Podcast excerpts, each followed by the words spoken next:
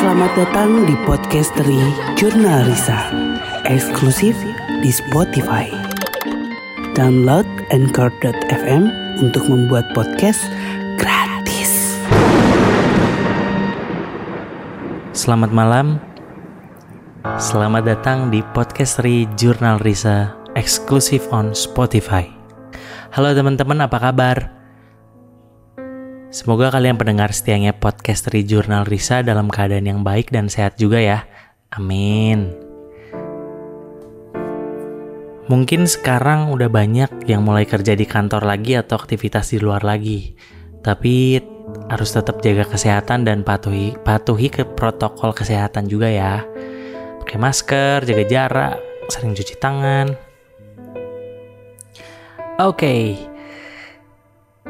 Sekarang ya bisa dibilang everyday is journal Risa Day.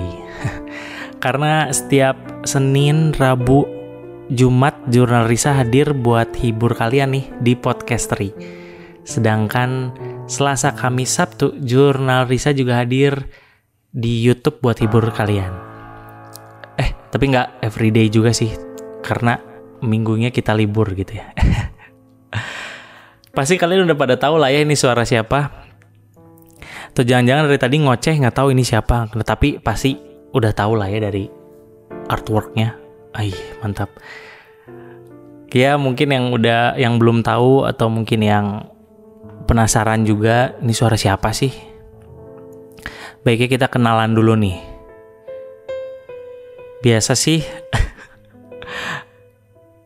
saya itu akrab dipanggil Mas Tian atau Mas Stefan atau Mas Tain. ya, saya Stefan Tian. Di sini sebagai kameramen sekaligus editor dari YouTube Jurnal Risa.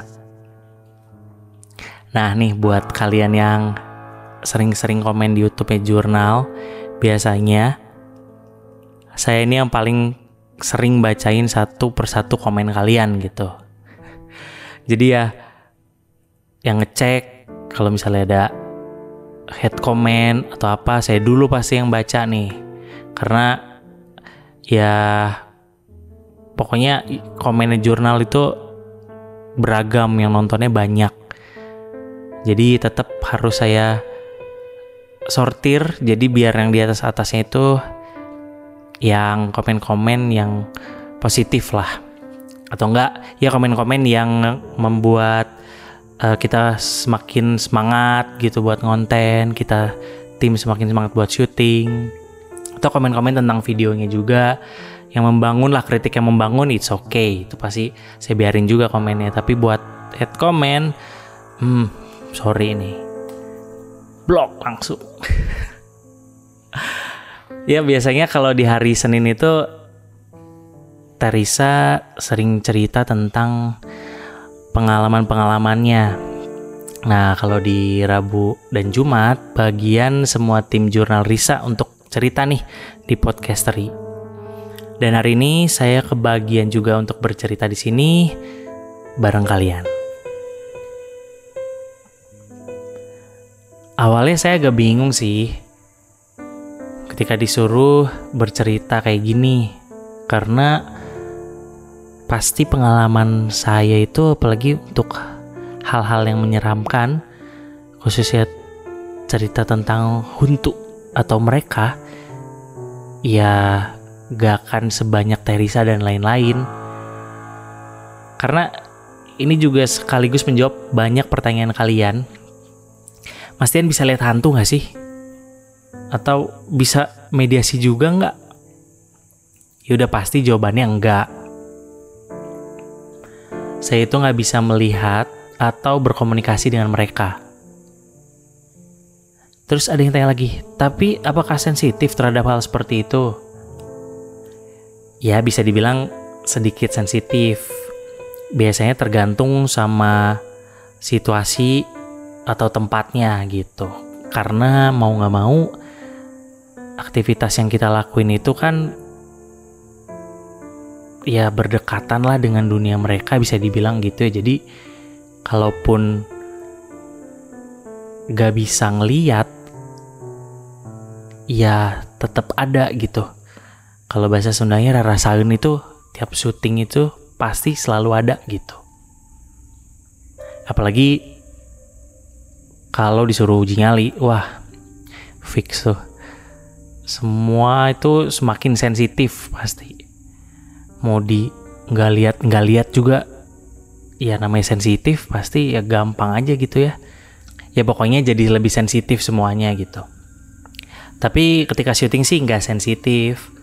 Maksudnya sensitif tuh pasti apalagi kalau misalnya pas kita syuting itu pembahasannya itu emang serem gitu ngeri. Sosok yang diangkatnya itu kadang waktu saya atau kita tuh eh, kameramen itu biasanya ngetek itu ngambil gambar kalau pembahasan si Huntungnya emang serem, itu ke bawah juga ke kitanya gitu.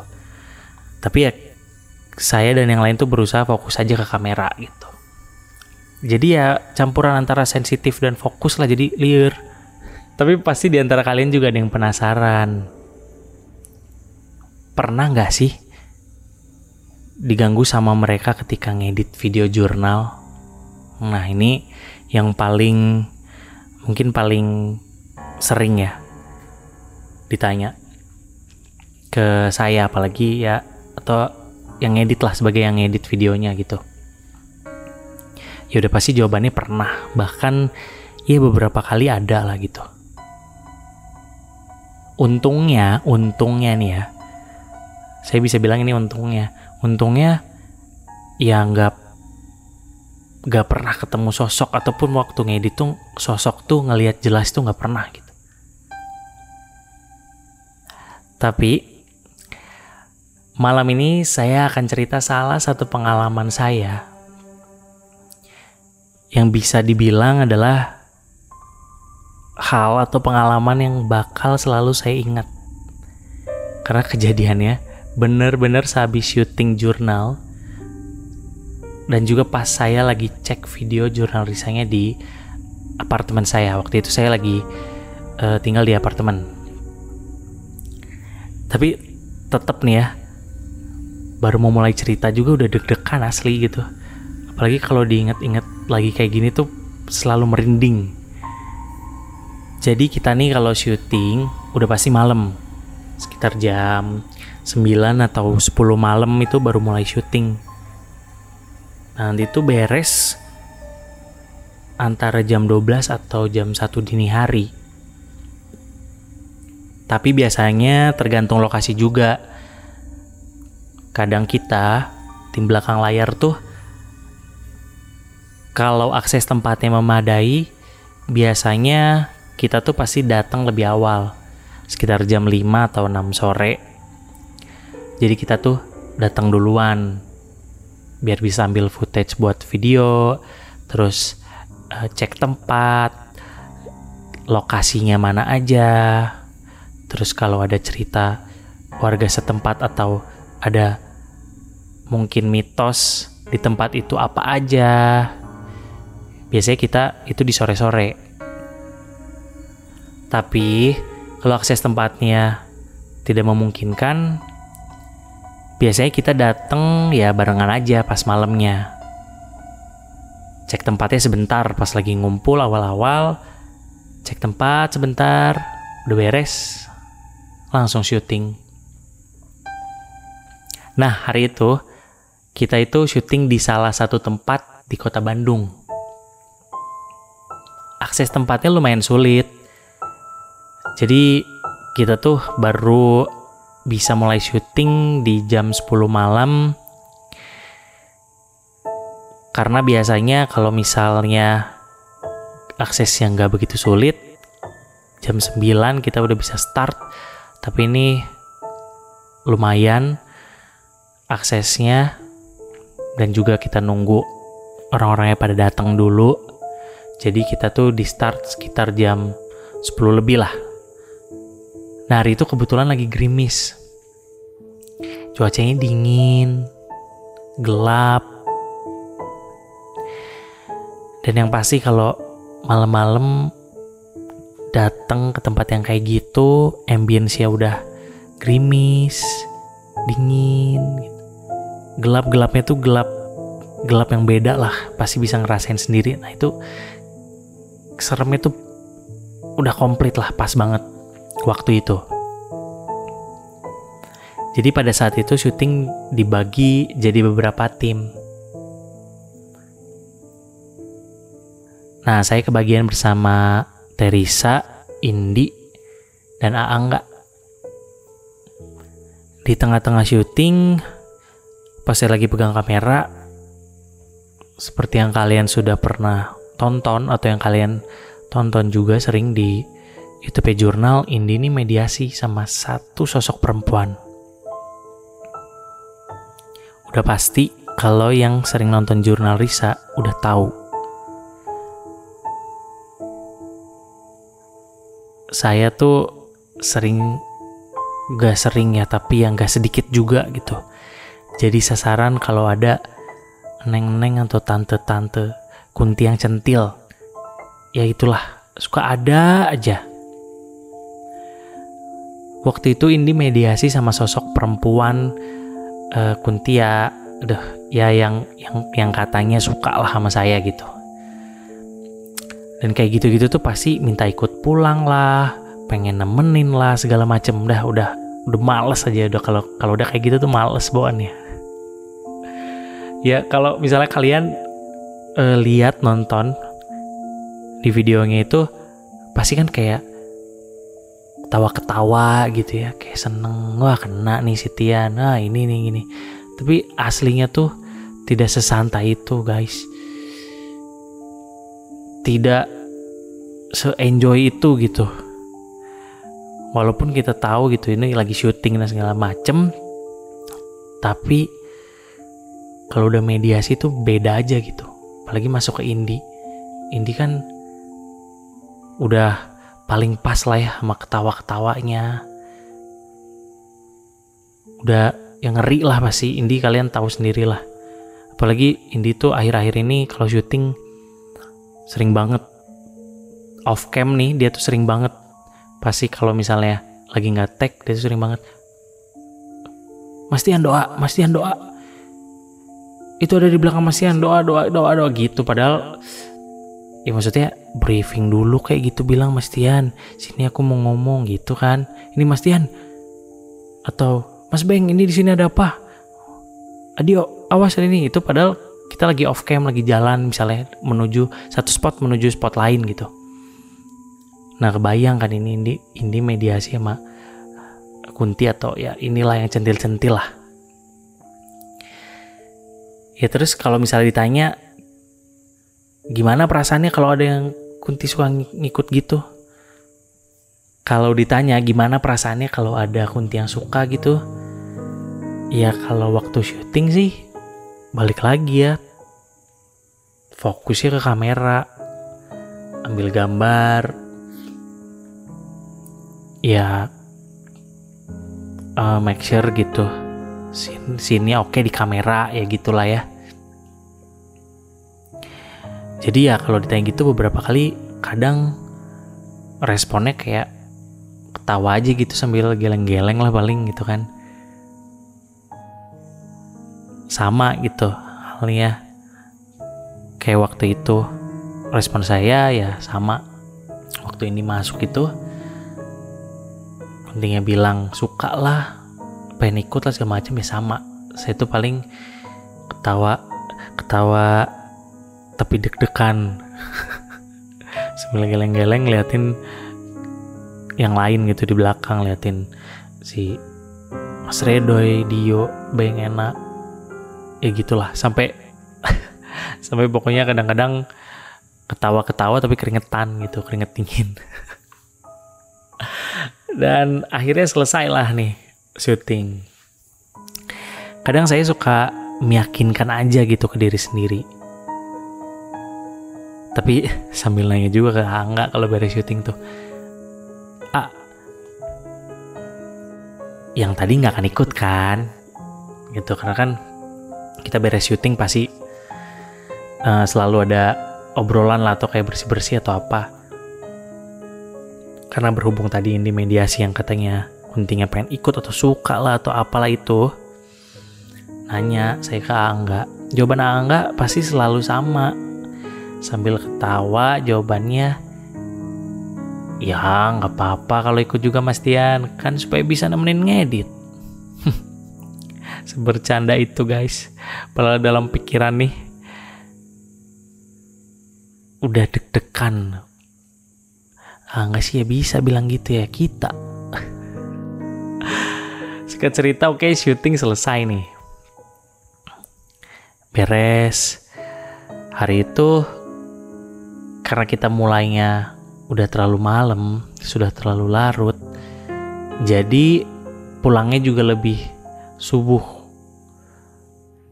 Sekitar jam satuan kita baru pulang.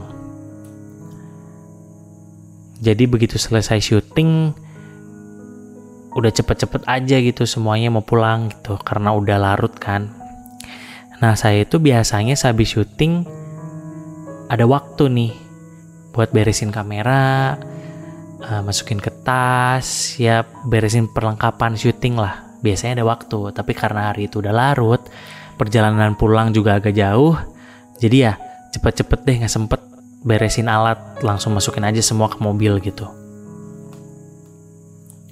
Kita pulang lah masing-masing. Jadi kalau syuting eh, apalagi kalau misalnya syutingnya di masih di Bandung kita itu semua tim jurnal pasti bawa kendaraan masing-masing. Karena emang gak ada yang searah juga rumahnya sama saya jadi saya nyetir sendiri kalau udah pulang. Di jalan itu saya nyetir lah. Nyalain lagu ya biar eh, nggak uh, keinget-inget lah sama syuting tadi gitu kan. Nyalain lagu dan sampai di satu stopan itu saya inget banget. Jadi nggak tahu kenapa pikiran saya tuh mikirin hal yang tadi pas syuting gitu sambil kayak nanya gitu dalam hati.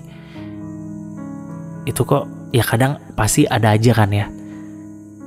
Pertanyaan dalam diri sendiri itu pasti ada aja gitu. Itu kok sosok sosok kayak gitu bisa suka ya gitu kan emang lihat muka? Kan saya pakai masker. Terus sampai katanya kan mau ngikutin segala. Ya tapi ya namanya positive thinking ya enggak lah ya enggak lah. Ya sambil menenangkan diri sendiri aja gitu. Tapi sambil menenangkan diri kayak gitu tuh keinget terus gitu cerita-cerita yang Teresa sama Indi bilang kalau mereka tuh ya hantu kalau dipikirin atau diceritain ya malah merasa terpanggil kan. Jadi ya udah pasti saya alihin aja pikiran saya sambil nyetir. Saya sambil nyanyi lah di jalan. Setel lagu yang uh, agak kenceng lah mungkin. Ya pokoknya yang setel lagu yang yang have fun lah gitu. Pokoknya yang bikin pikiran saya tuh teralihkan gitu sambil di jalan pulang tuh sampailah saya di apartemen waktu itu saya emang sempat tinggal di salah satu apartemen di Bandung. Saya langsung masuk ke basement dan memang di basement itu saya sering parkir di paling ujung karena dekat aja sama lift jadi nggak usah jalan jauh. Kondisi basement saat itu ya udah pasti sepi lah ya. Sekitar jam setengah dua, jam satu lebih setengah duaan pasti sepi. Dan hanya saya sendiri waktu itu yang lagi parkir. Parkirlah saya mobil, seperti biasa. Di tempat parkir saya gitu kan. Begitu selesai parkir, saya baru ingat. Uh, oh iya barang-barang nih, belum pada diberesin. Masih numpuk di belakang. Jadi saya pikir ya, daripada nanti saya beresinnya di kamar atau di apart ya saya beresin aja di mobil di belakang gitu kan karena repot juga kalau harus bawa barang-barang yang belum diberesin tuh ke room apart saya gitu. Saya turunlah dari mobil. Terus saya buka bagian belakang mobil saya. Lalu saya beresin beberapa barang. Saya lepas lensa kamera, lepas lampu, keluarin keluarin SD card. Sampai tiba-tiba dem semua lampu di basement mati.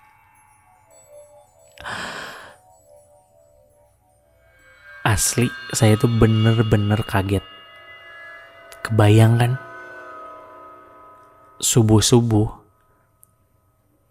di basement sendiri mati lampu.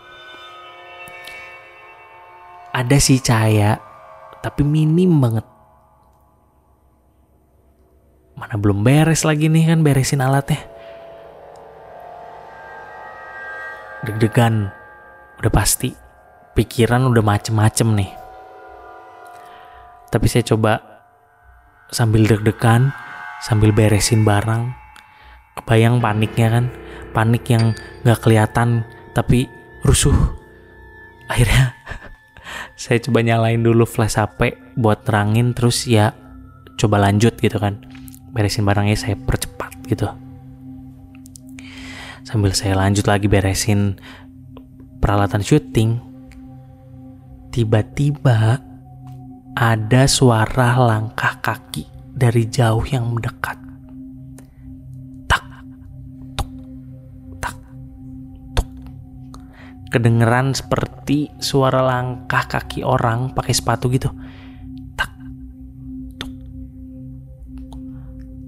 Saya tuh pada waktu itu denger deg-degan banget makin deg-degan. Mati lampu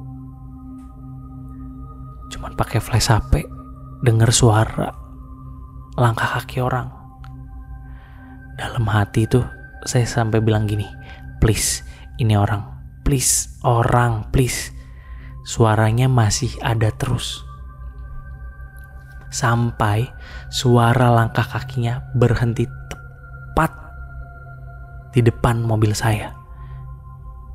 Kedengeran banget tepat berhenti di depan mobil saya. Udah pasti gugup. Tangan saya gemeteran jadi nggak bener beresinnya jadi gak konsen sama sekali. Keringet dingin. Bener-bener gak mau angkat kepala sama sekali. Bener-bener kayak mau noleh itu siapa itu gak mau fokus juga udah buyar gitu beresin perlengkapan tuh nafas sudah ngos-ngosan nahan takut sampai ada suara Mas lagi apa malam-malam gini hmm, ternyata itu suara langkah kaki saat pam yang biasa berjaga di area basement emang sering tegur sapa kalau saya pulang cuman ini satpam jalan gak pakai senter jadi kan panik gitu. Lagi beresin barang pak, saya jawab gitu. Kagok, bentar lagi. Tumben mati lampu ya jam segini. Iya mas, lagi gangguan. Mau saya temenin nggak? Gak usah pak, saya bentar lagi kok. Ya udah, saya duluan ya mas, mau keliling. Iya pak, silahkan. Kurang lebih begitulah percakapan saya sama satpam. Saya lega sih sedikit lega gitu ya. Karena beneran aja orang gitu bukan yang lain-lain gitu kan. Tapi tetap aja pikiran tuh pasti ke mana-mana gitu. Gak lama selesai nih beres-beres barangnya. Saya tutup bagian belakang mobil, mobil saya kunci. Terus saya jalan menuju lift itu posisi basement masih mati lampu ya jadi saya jalan hanya diterangi dari flash HP aja gitu. Saya, saya jalan lurus ke arah lift nggak pakai lihat kanan lihat kiri lurus aja ke lift. Sambil bawa perlengkapan gitu kan. Sampai depan lift basementnya udah nyala lagi. Lampunya nyala. Tapi cuma beberapa gak semua. Langsung saya mikir kayaknya tadi ada konslet gitu ya ya jadi ya untungnya jadinya nggak terlalu gelap lah. Dan yang lebih untungnya lagi liftnya nih nyala gitu. Masih bisa dipakai lah. Kebayangkan kalau harus pakai tangga darurat mit amit lah. Jangan sampai deh. Soalnya uh, room apartemen saya tuh di lantai 8 lumayan. Bawa perlengkapan syuting lagi kan. Tapi untungnya nggak nyala liftnya masuklah saya ke dalam lift. Saya pencet lantai yang saya tuju. Sambil nunggu liftnya naik. Sesekali saya lihat handphone. Ya saya lihat juga kan lantainya. Yang saya pencet lantainya tuh tombolnya sesekali saya lihat. Sambil mikir jangan sampai nih lift berhenti di salah satu lantai. Jangan sampai. Sampai mikir kayak gitu nggak tahu kenapa. Malam itu tuh subuh itu jadi takut banget. Ya mulai gelisah. Mulai gelisah aja bawaannya selama sama sama pas tadi kaget di basement. Sampai di lift pun gelisahnya masih ada gitu keringet dingin. Ya kebayang kan kejadian-kejadiannya gitu. Jadi kayak aduh ini apa nih? Tapi untungnya yang pertama itu tadi saat pam ya terus ya berpikir terus coba berpikir positif lah pokoknya terus terusan. Ya, untungnya itu tadi mungkin konslet segala macem gitu. Dan sampailah saya di lantai yang saya tuju itu lantai 8 rumah apartemen saya. Saya keluar lift terus berjalan menuju room saya. Di lorong lantai itu sepi. Hening banget sepi banget. Yang kedengeran tuh hanya langkah kaki saya aja. Karena udah subuh juga ya. Saya jalan sampailah saya di room apartemen saya.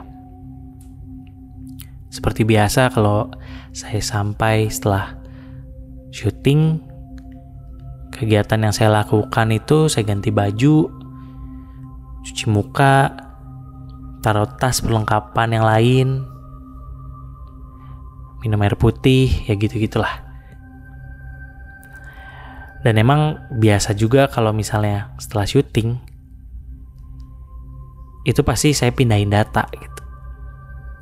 Data syuting itu pasti karena biasanya saya tuh mikir kalau dibesokin itu takutnya lupa. Karena kan SD card ada lumayan banyak nih. Jadi saya mutusin buat oke saya pindahin data sekarang deh gitu setelah ganti baju cuci muka dan lain-lain saya nyalain komputer lah pakai headset dan mulai cek-cek video cek-cek footage-nya begitu saya play satu-satu videonya tiba-tiba ada satu video itu yang indie mediasi dengan sosok yang tadi ingin ikut saya pulang itu saya play sampai akhir gitu. Di mediasi itu kan si sosok Kunti itu tuh ketawa. Ya kalian tahu sendirilah ketawa Kunti itu gimana. Di situ tuh saya inget banget suara ketawanya itu berhenti itu di detik 28.15 di menit sorry di menit 28.15 karena akurat banget kan video kalau lagi cek footage kan pasti kelihatan menit dan detiknya gitu 28.15 tapi kok suara ketawanya masih kedengeran ya setelah beres video kayak samar-samar gitu? Ya saya penasaran dong kenapa video kok sama suara nggak sinkron jadi tuh ketawanya itu kayak samar-samar tapi videonya udah beres tapi ketawanya masih ada nah gitu jadi kayak ada yang ikut ketawa di belakang saya tapi kedengeran walaupun saya pakai headset. Duh, ini ceritanya merinding sih asli. Jadi keinget lagi gitu, kebayang lagi. Waktu itu saya langsung buka headset. Dan saya langsung cek kamar tidur. Langsung saya cek kamar mandi, saya nyalain semua lampu. Ke seluruh ruangan apartemen lah. Saya cek.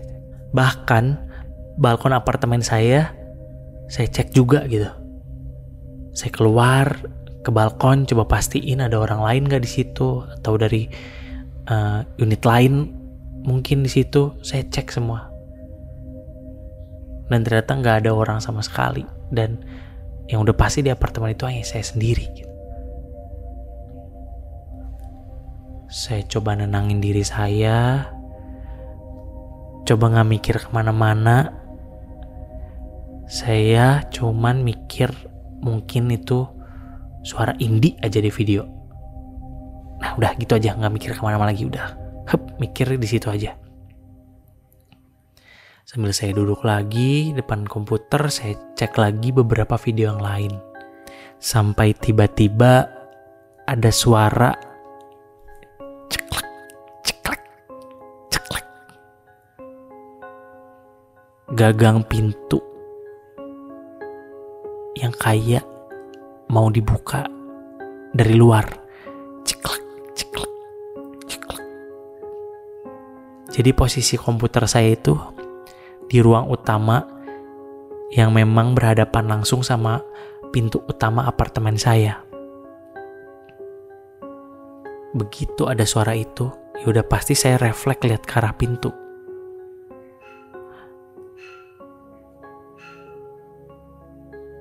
Dan bener aja, kayak ada orang yang ingin masuk ke apartemen saya gagang pintunya kayak dibuka terus gitu ceklek mencoba mau coba buka pintu utama apartemen saya. Saya panik sambil diem duduk di depan komputer saya sambil ngeliatin aja terus ke arah pintu. Dan saya nggak samperin saya tuh nggak berani bilang gitu samperin siapa? Nggak. Karena waktu itu udah panik banget bener-bener udah terpaku diem bingung harus gimana bingung harus ngapain. Jadi pegangan pintu yang mau dibuka kadang ada kadang enggak. Bukan yang terus-terusan tapi dia ceklek. Ceklek ceklek. Kayak gitu terus. Sampai akhirnya saya memutuskan matiin komputer dan buru-buru masuk ke kamar tidur saya. Tutup pintu kamar tidur saya. Saya nyalain dulu tapi semua lampu. Walaupun tetap masih ada suara pegangan pintu kayak gitu. Ini antara spooky dan creepy sebenarnya. Tapi itu masih terus kedengeran gitu ceklek ceklek tapi saya mikir kalaupun itu orang salah masuk room dan berusaha buat masuk, pasti setidaknya itu ada suara orang atau suara langkah kaki sebelumnya. Karena di lorong unit apart saya itu emang sepi banget. Jadi kalaupun ada orang ngobrol, ada orang jalan, itu tuh pasti kedengeran. Nah ini tuh sama sekali nggak ada tiba-tiba suara ceklekan pintu aja gitu terus menerus ceklek ceklek. Begitu di kamar saya kepikiran. Akhirnya buat telepon badan pengelola apartemen ya semacam customer service gitulah di apartemennya. Ya karena udah takut dong. Ya tindakan yang uh, paling logis ya. Telepon uh, ya pengelola gitu. Badan pengelola apartemen ya saya itu telepon sekitar jam 2 pagi. Saya telepon. Sekali nggak diangkat. Terus saya coba telepon lagi. Bersyukurnya ada yang angkat. Kayaknya itu saat saat pam yang shift malam saya ngobrol saya jelasin kronologinya. Saya minta tolong dicek apakah ini ada orang yang masuk salah masuk atau gimana. Terus satpam itu suruh saya nunggu aja jangan keluar kamar biar dicek dulu gitu katanya. Akhirnya saya tutup teleponnya. Begitu saya tutup teleponnya suara ceklekan pintu itu berhenti. Jadi kayak nggak ada lagi orang atau ya orang yang berusaha masuk ke unit apartemen saya gitu. Ya saya langsung mikir, oh mungkin karena saya udah telepon dan mungkin udah ditegur satpam juga kali ya. Saya mikir ke situ, saya coba tenangin diri lagi, tarik nafas.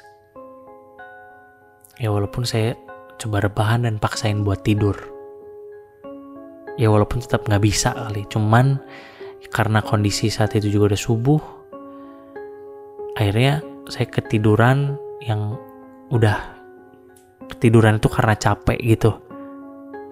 Akhirnya ketiduran gitu. Ya dipaksain buat tidur karena kalau dari kejadian-kejadiannya sih harusnya nggak akan bisa tidur ya. Tapi karena udah kecapean beres syuting juga jadi akhirnya ketiduran keesokan harinya nih, siang-siang.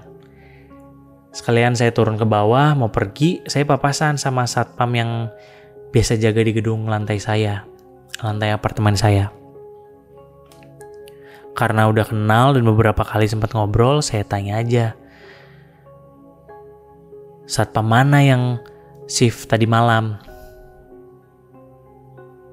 Dan ternyata katanya satpam yang shift malam itu adalah satpam yang tadi di basement yang biasa saya sapa gitu. Yang di basement yang nyamperin saya gelap-gelap. Nah ternyata satpam itu yang shift malam. Dan kemungkinan dia juga yang jawab telepon saya juga waktu subuh. Saya masih penasaran siapa sih yang bikin saya jadi panik? Tadi subuh tuh gara-gara ada kayak orang mau buka pintu gitu.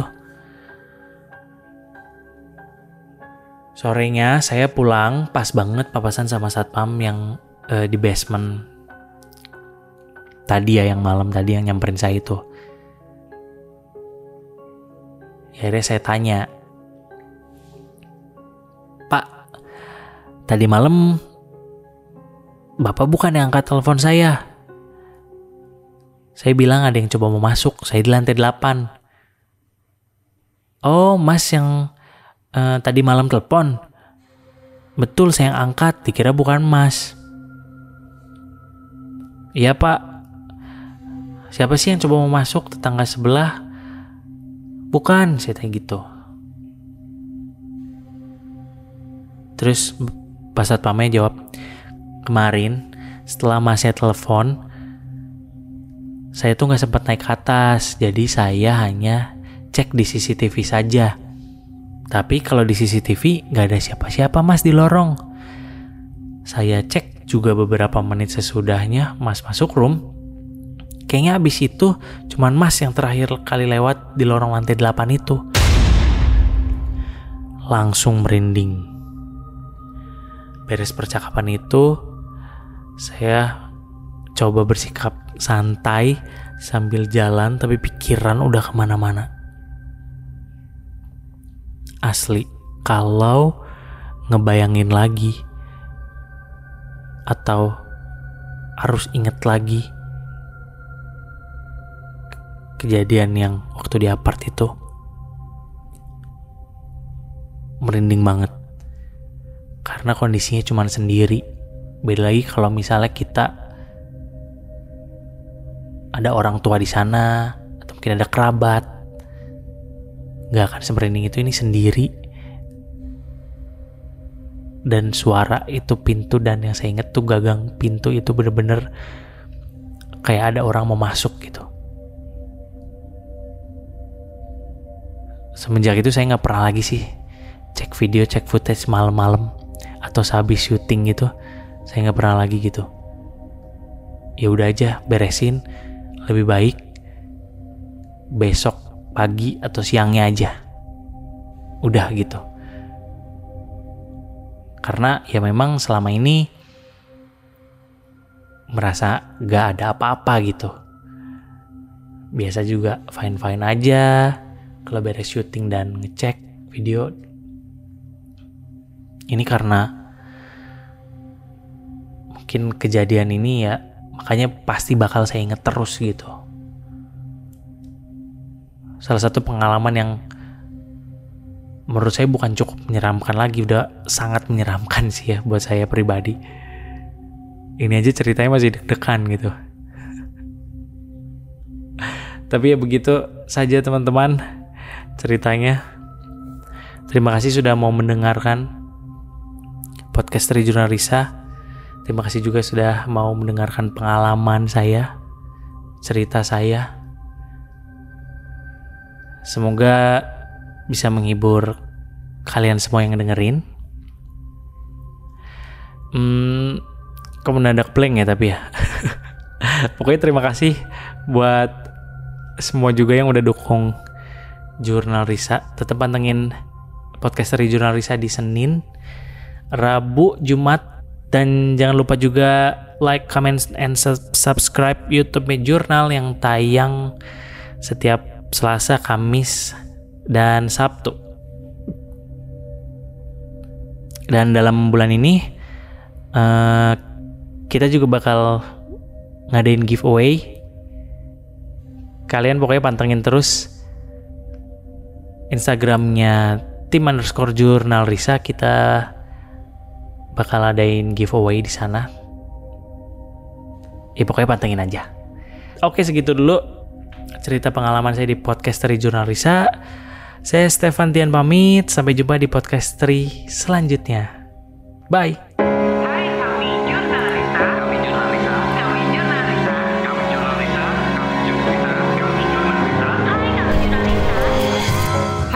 Kami jurnalisa. Hai kami Jurnal Risa.